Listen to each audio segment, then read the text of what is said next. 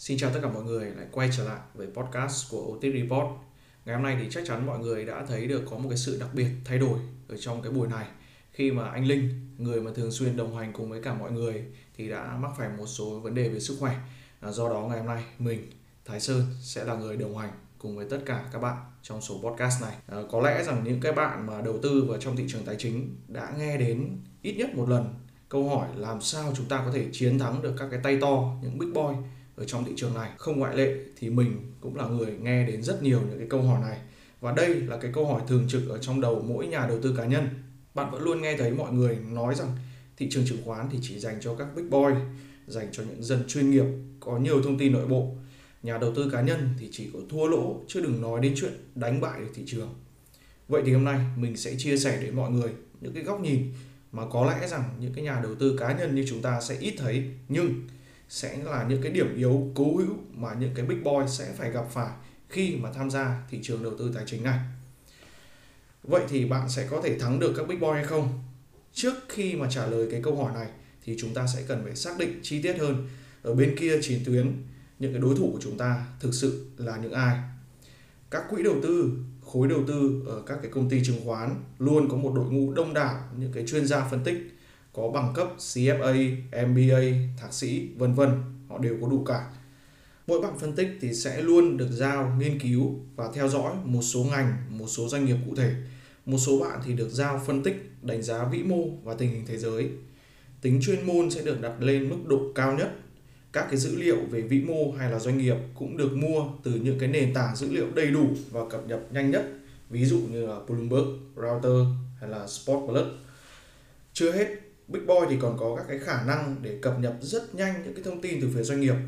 Thông thường nếu họ muốn xác định một cái cổ phiếu nằm trong mục tiêu đánh giá, họ sẽ có thể dễ dàng liên hệ với doanh nghiệp và đặt lịch hẹn với đại diện của công ty để đặt những cái câu hỏi về chiến lược tình hình kinh doanh của công ty ở thời điểm hiện tại.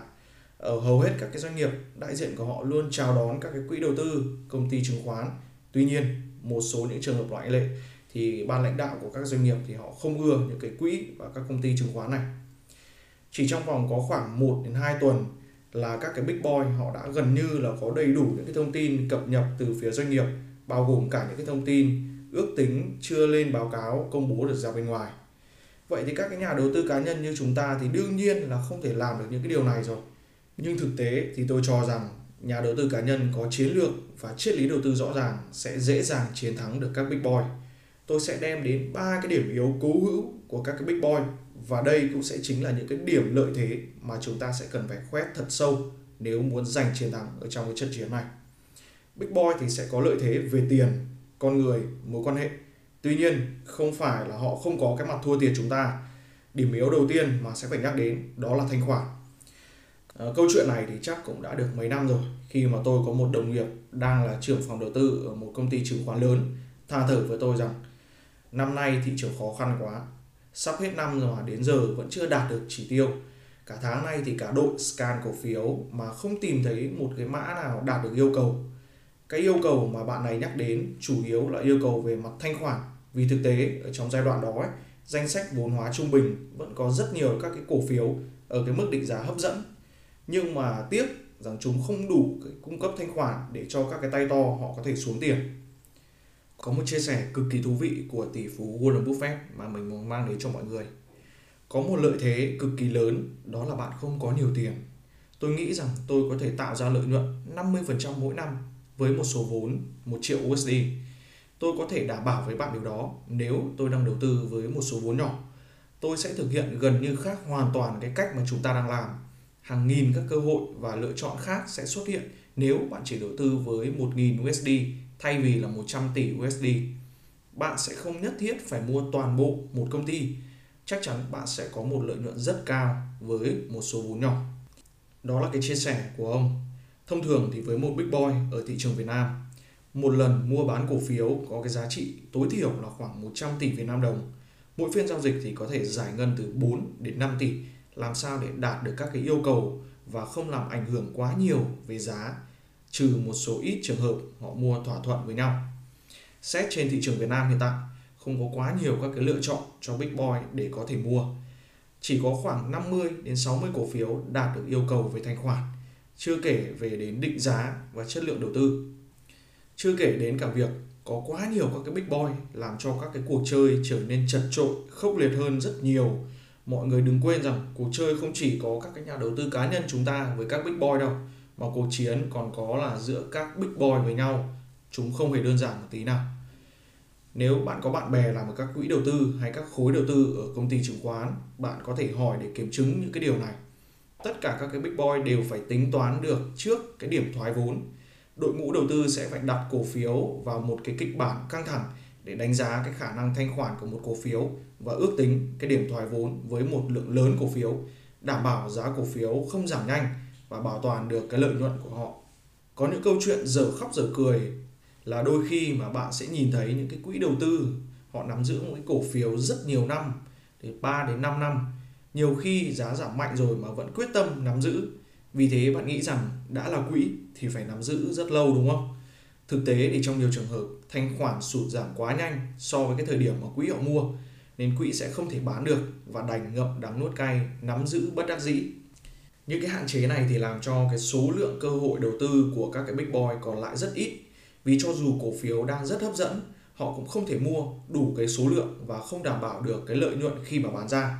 Việc mua cổ phiếu khi đó chỉ làm tăng cái rủi ro mất vốn của họ mà thôi. Bạn có thể kiểm chứng cái điều này bằng việc soi các cái danh mục đầu tư của các quỹ đầu tư, các cái công ty chứng khoán. Bạn sẽ thấy rằng các cái cổ phiếu ở trong danh mục của họ trùng nhau rất nhiều. Đơn giản là vì họ không có những cái sự lựa chọn tốt hơn cho mình ngược lại, những cái nhà đầu tư cá nhân với cái số vốn ít, kể cả là 10 đến 20 tỷ đồng, cũng đồng nghĩa với cái số lượng cơ hội đầu tư cũng sẽ nhiều hơn. Bạn sẽ có thể dễ dàng mua, bán toàn bộ các cái trạng thái của mình chỉ trong một phiên giao dịch mà thôi. Bạn sẽ có thể lựa chọn dễ dàng những cái cổ phiếu có cái vốn hóa trung bình với cái tốc độ tăng trưởng đột biến và tỷ lệ sinh lời cao, thậm chí có thể tính được cả bằng lần và đó là cái điểm yếu về thanh khoản. Điểm yếu thứ hai mình muốn nhắc đến, đó là quyền kiểm soát và cơ cấu danh mục. Tiền của các big boy thực tế chính là tiền huy động từ các nhà đầu tư cá nhân thông qua quỹ và ủy thác đầu tư. Vì đầu tư chứng khoán bằng tiền của người khác và với cái quy mô lớn nên big boy cần có quy trình và thủ tục chặt chẽ trong việc sử dụng những cái số tiền đó. Khi một cái quỹ được thành lập thì nó sẽ phải tuân thủ cái điều lệ quỹ với những cái quy định về tỷ trọng phân bổ vào trong cái ngành nghề, quy định về tỷ trọng tối đa được phép phân bổ vào một cổ phiếu cụ thể. Ngoài ra, còn có các cái cam kết về mức hiệu quả so với cả các cái chỉ số tham chiếu. Điều này sẽ ảnh hưởng trực tiếp đến các cái chiến lược hay là các cái cách đầu tư, những cái style của các cái quản lý quỹ.